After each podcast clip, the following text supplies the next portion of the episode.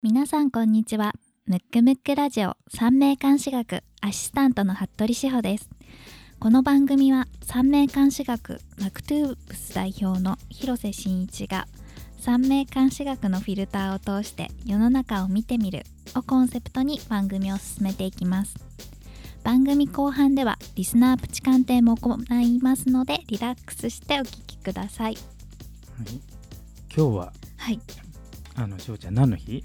今日はクリスマスです。そうクリスマスイブ。ねで配信がクリスマスね。そうですね。あし今収録はイブなんですけど、はい。まあ、イブにねなんか仕事をしてるっていうね。なんかあの甘い時間はなかったの？えっとはい、はい。あのこのラジオがいいあ感じにこれはじゃあ、はい。いい感じで、はい。なるほど。じゃああれですね。あの、25日なので、はい。あの配信がはい。皆さんのプレゼントになるようにそうですしっかりねやっていきたいなと思いますね。はいここでムックムックラジオから2つお知らせがあります。まず1つ目この番組の配信日程ですが毎月第2第4月曜日の午後5時に配信します。そして2つ目この番組はポッドキャストで聞くことができます。iPhone や iPad をご利用の方は紫色のボタンを押し標準搭載している Apple Podcast でその他 Android スマートフォンをご利用の方は黄緑色のボタンを押しポッドキャストが聞けるアプリをダウンロードしてお聞きください。もちろん番組ホームページでも聞けますので皆様に合った聞き方でお楽しみください。それではスタートします。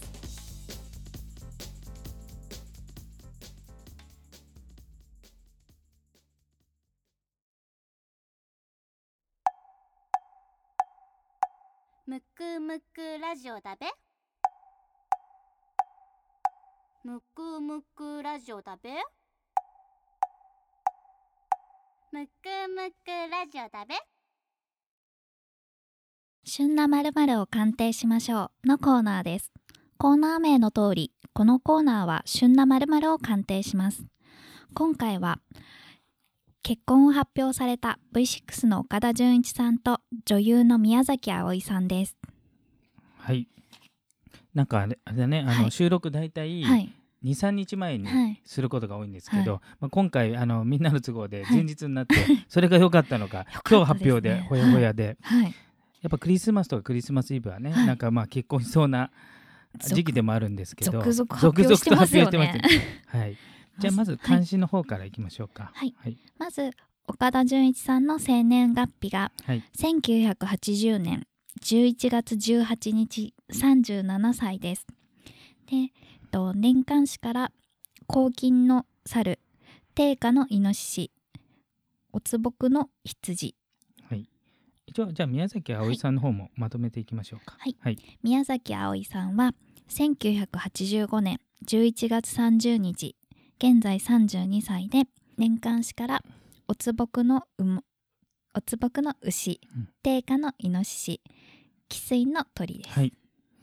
なんかねあの、改めてあの 今日鑑定するんでちょっと見てたら、はい、岡田さん37になったんだね。ですね。本当もうアイドルの時から私はもう見ていたので、すごいなんかもうはい。10代のしかもすごい若いはい、イメージですけど、まあ、すっかりあのどっちかというとアイドルというはい。か俳優になってっていうことで、日本代表するような俳優になってますよね。ね本当にまああの大河ドラマとか好きなんでね、あのはいうんうん。ちょっと前、えー、と2年ぐらい前かな、はい。あの黒田官兵衛のはい。主役で、さすがね広瀬さん、めちゃくちゃ。そうそうそう。めちゃくちゃうまいなと思って、すごいなと思ったらやっぱいろんな賞を取ってるんだよね。はい、うん、じゃあまずじゃあどうしよう。岡田さんの方からはい、ちょっと見ていきますと,、はい。えー、と本来は、まあ、未弱の生まれなんですね。うですね。ん、なので、まあ、あの未弱っていうとね、はい、あのなんです言葉的にははい。ちょっと貧弱なイメージありますけど、はまあ、あの貧弱というよりも、うん。えー、と芸術家ですとか、はい。要するに頭を使うとか、感性を使うとか、はい。まあ、そういった意味では今の俳優っていうのは非常に向いてますし、はい、ただしちょっと心が弱い部分もあるんですが、はい、岡田さんの場合は、えー、とこれがねちょっとこれはもう三名学やってる方はすごい大事なところなんですけど、はい。まず、えー日日韓の強さっていうのが非常に大事になってくるんですね、うん。三名学的に、はい。まあ陰線で言うと。はい、で、えー、とその大体日韓が強いのが未強になり、はい。まあ、弱いのが未弱になるんですけど、はい。岡田さんの場合はもともとは未弱なんですけども、えー、と大運で26歳から虎が回り、うん。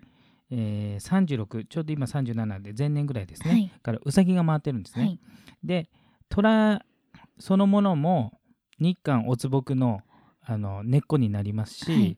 えー、とさらに、えー月子のはい。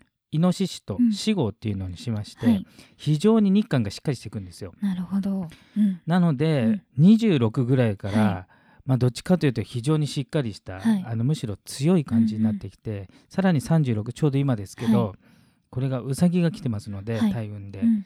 でもともと日子も羊なので、はい。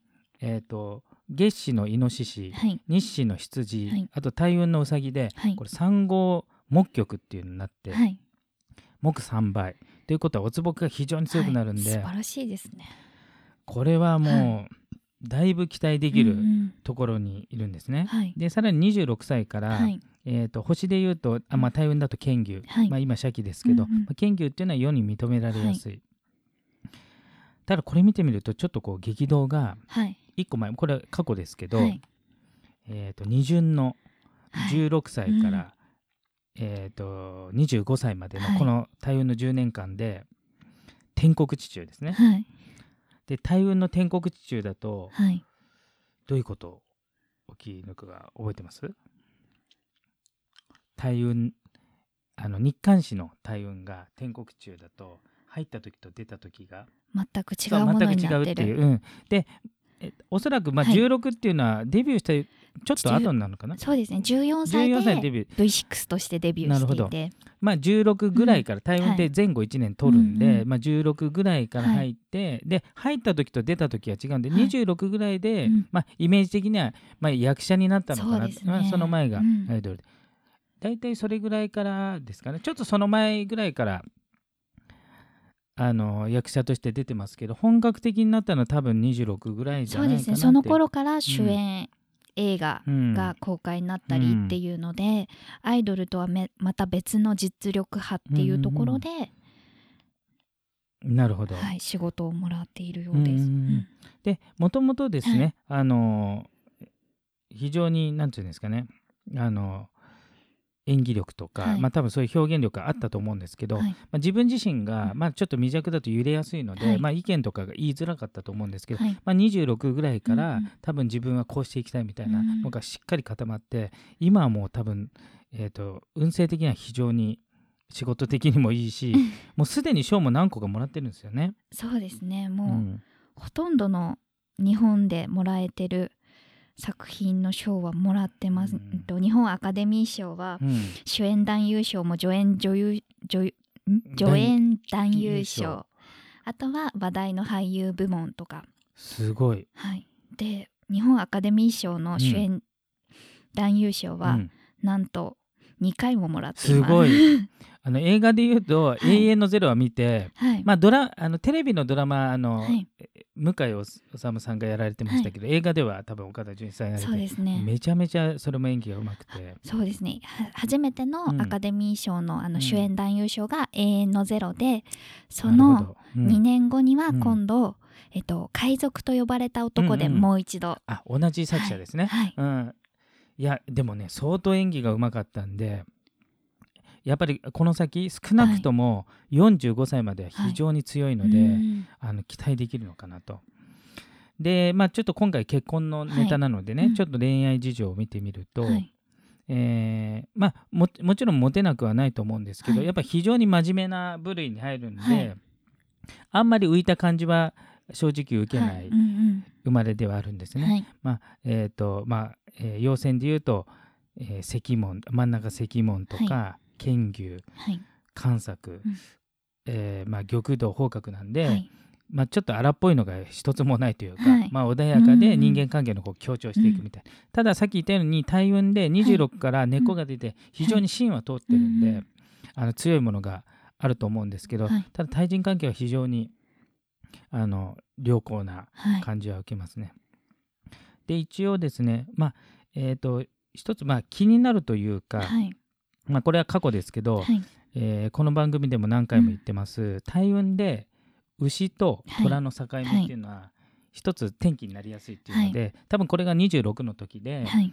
26ってことは今、えー、と37歳なんで、はい。11年前なんで、はい。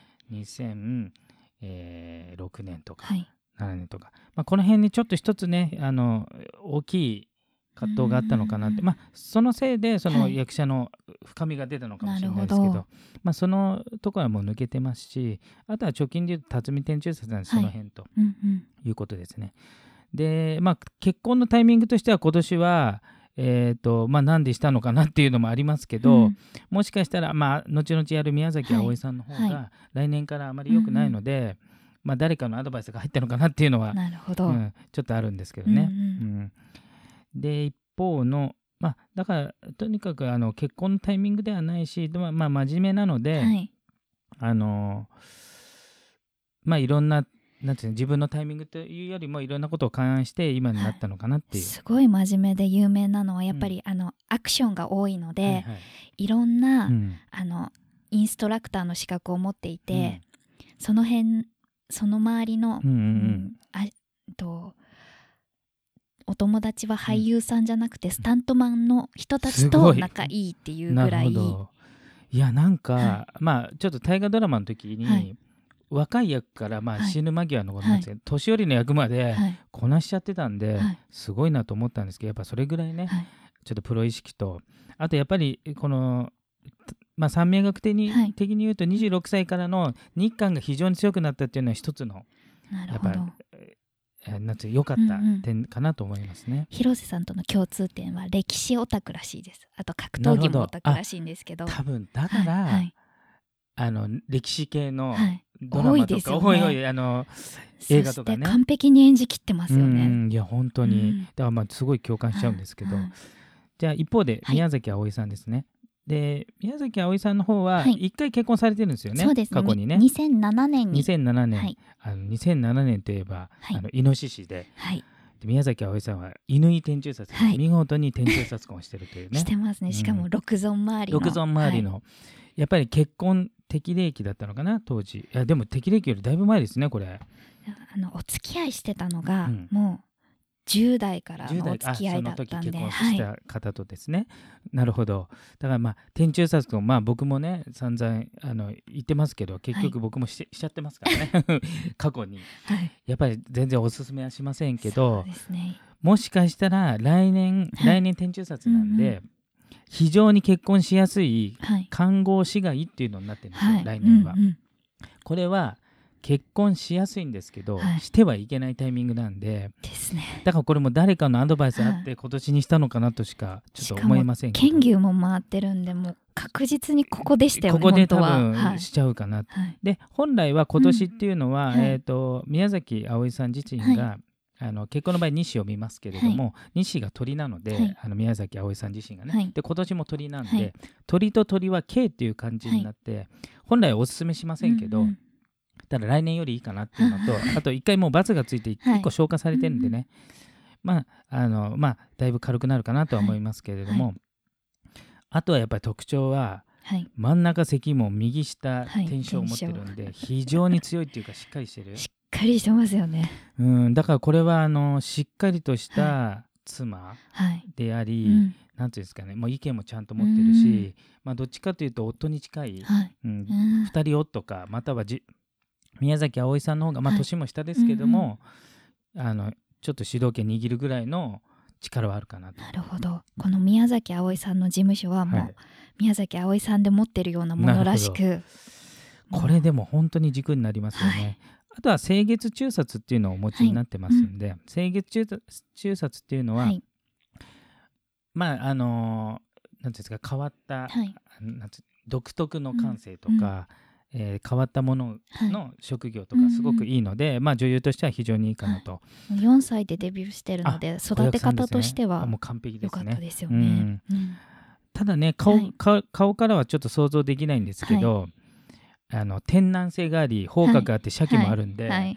意外とね はい。ちょっと毒舌なところ？ですね。うん。まあ、ししょうちゃんもねその辺ありますけどね、あります。しおちゃん見た感じ非常に可愛らしいんですけど まあちょっとしほちゃんにちょっと似たとこあるかなっていうのとあとは、はい。えー、と陽線の左の星っていうのは旦那さんの、まあ、はい。好みというか、うんが流行線になってるんですね、はい。しかも、はい。えっ、と陽線の場合、はい陰線の増刊の、はい。まあ、例えば増刊っていうのは1個から3個まではい。あるんですけど、うん。まあ、3個あった場合でも、はい。そのうちの1個がうん生まれた日によって選ばれるんですけれども、えー、と宮崎あおいさんの場合はもともと鳥ですので、はい。増刊1個だけなんで、うん。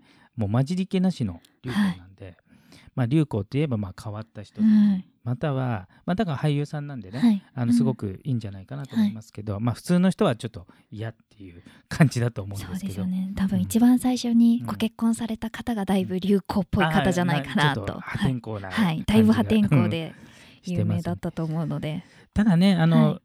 女優さんなんでね、うん。顔は非常に可愛らしい綺麗な方なんですけどうんやっぱりちょっと男性運がね、うんうん。あまりなかったのでまあ一回バツついた方がはい一個消化してるっていうことと、あとは、えー、と同じく俳優さんなんで、はい。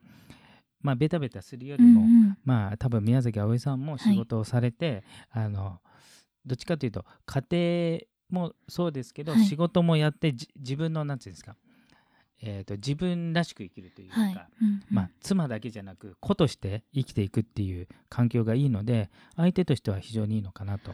そうですよね。2人とも大河をそれぞれ別の年に主役ををやってたりとかうん。もう大河だけで1年間終わってしまうってよく言いますもんね。いやうん。そうなんですよ。ただちょっとね世間的にはこう略奪婚とかはい言われてまして、言われてでもちょっとね過去を見てみたんですよね、なんかね噂まあもともと天中殺婚してますから、はい。うん。宮崎あおいさんの方が。まあだからまあ三名学の理屈で言うと、はい。次の天中殺は超えづらいとされてますので、うんうんえーとまあ、次の天中殺というのは来年からなので、はい。まあ、その前に離婚はされてるんですけど、はい。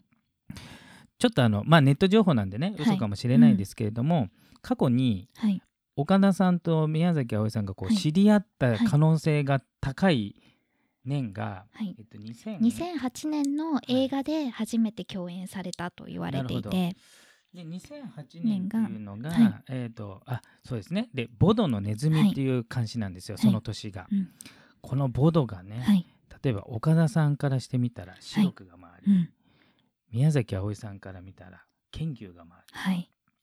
これは男の白くは結婚とかはい。恋愛のはい。最高潮の時、女の人の剣牛は、えー恋愛運で最高潮の時。そうですね、まあ、結婚してるとはいえもううんタイミング的にはまあそれは恋愛しちゃうでしょうっていそうですよね。もともと宮崎あおいさんあんまり借金牛持ってないんで。持ってないんでそそのまあ要するに結婚後にモテ期がね、はい来てしまったっていう。ゃうと、はい。まあ行っちゃう人もいるかなと。うんうんうんでこれでまあ一回騒ぎになって、はい。まあ収まったかに見えたけどまたちょっとはい。なったのかなと。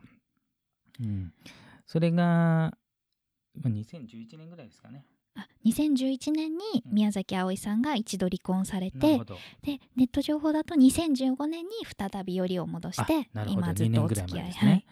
なるほどですね。でもそういう意味で宮崎あおいさんはうん。あの最初の旦那様と、うんうんうん。今の岡田准一さんぐらいしか噂になっていないので、やっぱり付き合うと長いっていう。長いという、あはい。なるほど、うん。ああとね今ちょっと見たら、はい。あと2年前といえば、はい。2015年は、はいえー監視でいうとおつぼくの羊ですね、はい。そうすると岡田さんの日刊誌がおつぼくの羊なので、はい。これあの日刊誌立鎮っていうのが、はい。でもちろん、うんうん。あの監視っていうのははい。60種類あるので、うんうん。まあ、60年に1回だけはい。日刊誌立鎮っていうのは、ね、これ大変化の時なんですよ。はい。なので、まあ、この時により戻したっていうのは、うんまあ、岡田准一さんにとって一つの転機だったのまあその今現在結婚さ、はい。あの発表されてますから、うんうんなので日刊誌立鎮は大変化と覚えていってもらえれば、はい。まあ60年に1回しか来ませんのでね、はい。そんなに応用は聞きませんけど、はい。なのでちょっとまとめて言うと,、はい。えー、とタイミング的にはね宮崎あおいさんの日誌系っていうのは若干気になりますけど、まあはい。過去に一度、うん。えーの離婚を経験されてるっていうのと、まあ、来年の、えー天中殺、はい。しかもうん宮崎あおいさんの看護師害がありますので、はい。ここでうん。宮崎、まあ直後はないと思いますけどね、はい。なんかやらなかさなければいいんじゃないかなと。はい。で性格的には、うん。まあお互い真面目だし、うんそね。そのあの共通の星っていうのは石門と、はい。えー、とあと何でしょうかね。えっ、と石門ぐらいになっちゃうのかな、うん、あ方角ですね。はい。方角うんありますね。うん、でま別になんかね全然あのダメな感じは受けないので、うん。あとはもう一つ宮崎あおいさん自身がねはい。あの陽線で木角昏水が全部揃ってるんですね。でうん。うん。でこういう方はあまり、まあ、欲がないとされてます、うんうんまあ、だから2人ぐらいしか付き合ってないのかもしれないですけど、うん、なので、まあ、うまくいくのかなっていうのとただあの、まあ、ないとは思いますけどね、はい。女優を引退して家庭に入ったらはい。これはもうかなりダメです。あのあそうですね。石門天使を持ってるんでやっぱそれだと多分物足んなさが出てしまうので、今まで通り女優を続けられるとそうですよね。だってこのお二人のすごいところは宮崎あおいさんも日本アカデミー賞主演女優賞助演女優賞すべて何度か取ってまいすやもうすごいですね、本当お二人とも。で仕事運はね、はい。あの非常にあ特に岡田さんの45歳までは非常に強いのと、うんうん。で、えー、と宮崎あおいさんの方も大変そこまで、うん。えー、と悪い感じは全然受けませんので,、はい。うん、でむしろね、まあはい。ちょっと自分自身をまたちょっとパワーアップしちゃうような、うん。まあ、金が回ってたりしますけど、はい。うん、まだ全然大丈夫だと思いますので。はこれもし×がついてなかった場合は、はい。はい。やっぱ西系っていうのはあまり良くないので、はい。おすすめしないんですけど、まあ、一つ経験されてるのでね、はい。いいんじゃないかなと思います。はい。はい今回の「旬なまるは V6 の岡田准一さんと宮崎あおいさんでした。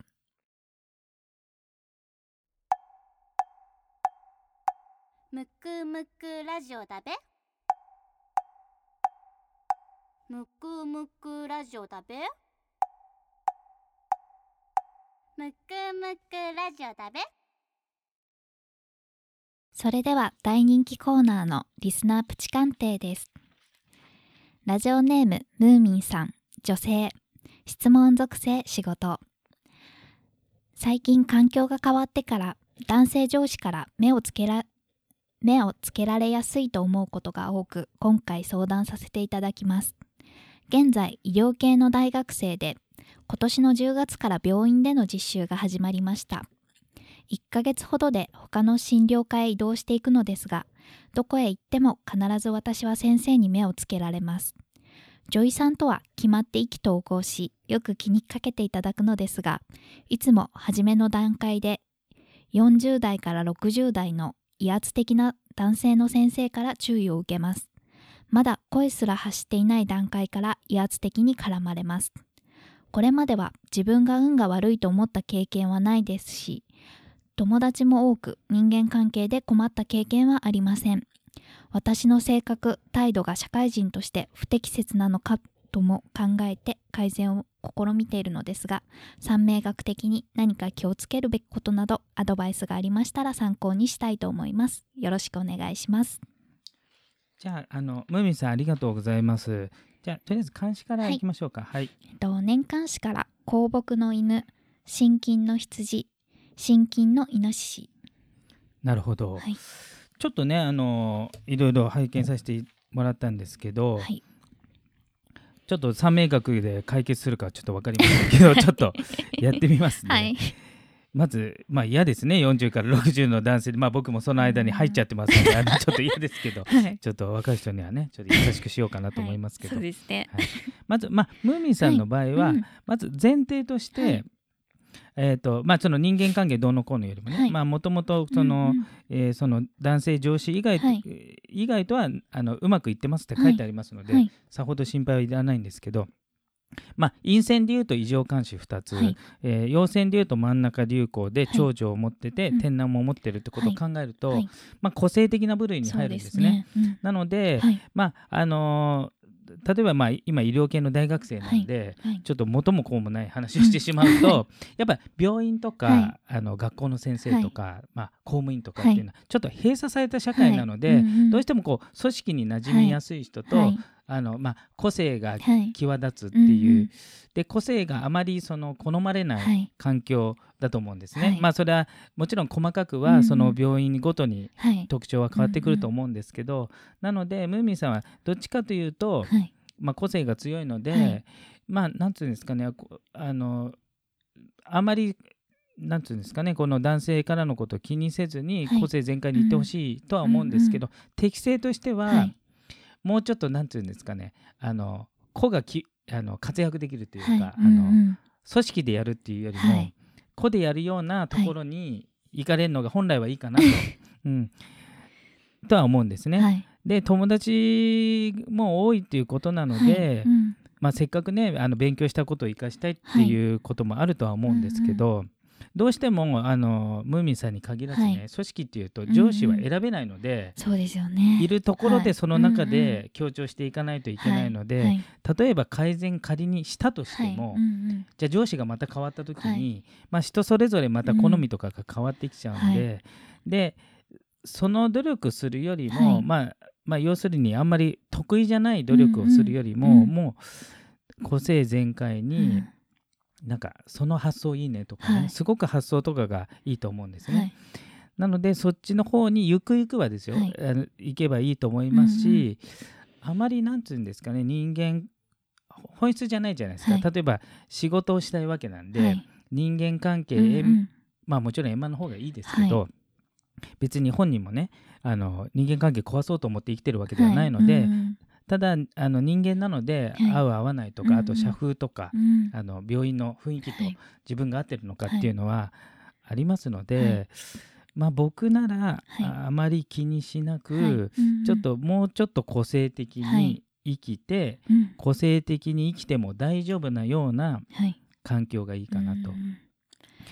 あとはまあ僕は別に病院で働いたことはないのであれなんですけど一応あの医療系の大学生って書いてあるんで、その医療系にもいろいろ分野があると思うんですけど、うんうんまあ、どうしてもね、はい。あの病院だと例えばお医者さんの方が強くて、はい。ジムの方がちょっと下、うんまあ、ジムかどうか勝手に決めちゃいけないですけど、とか、まあ、看護師さんでもうんまあちょっと下に見られちゃったりとか、まあ、普通よりももともと環境がはい。ちょっと上下がありそうな、そうですよね。なんかドドラマとかでもしっかりしてますもんね。あるので、はい。まあ、そういうのはあんまりちょっと向かないかなと、うんうんかなと思うので、はい。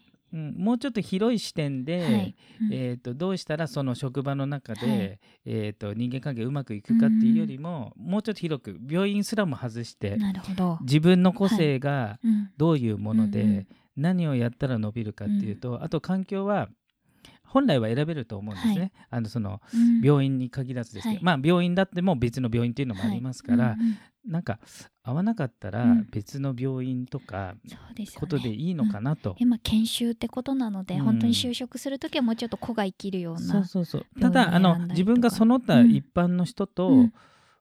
やや変わった個性を持ってるっていう認識があった方がなるほどいいかもしれないんで,、うんで僕はあの、まあ、三名学もそうですけど、はい。持って生まれたものを生かす方がはい。いいと思うので、はい。自分の強いところを生かすようなことをされる方がいいかなと思いますね。なるほど、はい、ありがとうございます。このような形でプチ鑑定を行っております。全員を鑑定することはできませんが我こそはという方は番組ホームページにあるリスナープチ鑑定専用フォームからお申し込みください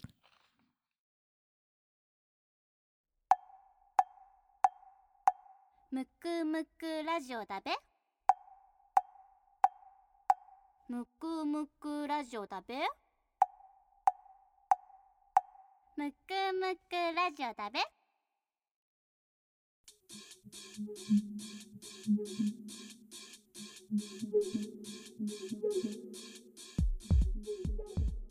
エンディングの時間になります。あの、はい。クリスマスのはい。放送で、はいどうだったんでしょうかね。ちょっといつも通り淡々としちゃって、はいはい。まあ、別にプレゼントも何もないですけど、何かあの参考になれば、まあ、三名学習ってる人もそうですし、んんはいまあ、三名学習ってなくても興味がある人に、うんなんか参考になればいいかなと思ってるんですけど、ああと、はい。あのちょっとお知らせがはい。ありますね、はい。じゃあしほちゃんの方から。えっと、年を明けた2018年の1月16日にはい。札幌ではい広瀬先生はい。がお越しいただいて、はい。2018年どうなるかという新春講座。をやることになったんですね。ついにあのなんか10月ぐらいに行く行く行ってきながら、なかなか行かなかった、はい。とうとう。ついにあの札幌に行きますので、あの北海道の方で興味ある方は、えー1月の16日、はい。えー夜が？夜が、えっと、19時半から。19時半からで場所と詳しく知りたい方は、はい。えームックムックのホームページのお問い合わせか、えー三名監視学マックツーブスのはい。お問い合わせから、はい。あのお問い合わせいただければと、はい。あとはあの1月後半ぐらいから、はい。札幌でも初級講座がはい。始まりますはい。ので、私が担当させていただきますのあでのしほちゃんがはい。担当しますので、はい。あのラジオをはい。聞いてあのファンの方はぜひ、はいとあとは引き続き、はい。えー、と東京でもそうですね東京でも。1月28日からはい。やりますので、あの新しくい。三名学を習いたい方、あの全く何も分かんないゼロから、何ですかそれぐらいのはい。状態からあのプロになるように、まあ、あの望めばですけどね、はい。途中でいくらでもやめていただいて構わないんですけど、あのそういうことを始めますので。そうですね初級クラスだとあの人間関係分かるにはちょうどいいぐらいですよね。あそうね互いの性格が分かって、そう性格分かって、はい。あのどういう人なのかって、はい。それぐらいはうん。すぐ分かるようになりますので、ぜひ興味のある方は、はい。お問い合わせください。よろしくお願いします、はい、この番組ではリスナープチ鑑定のコーナーがあります。プチ鑑定ご希望の方は番組ホームページのリスナープチ鑑定専用フォームよりお申し込みください。また番組の感想や質問などありましたらどしどしメッセージをお願いします。こちらも番組ホームページからお願いします。それでは次回お会いしましょう。お相手は三名監視学マクトゥーブス代表広瀬真一とアシスタントの服部志保でした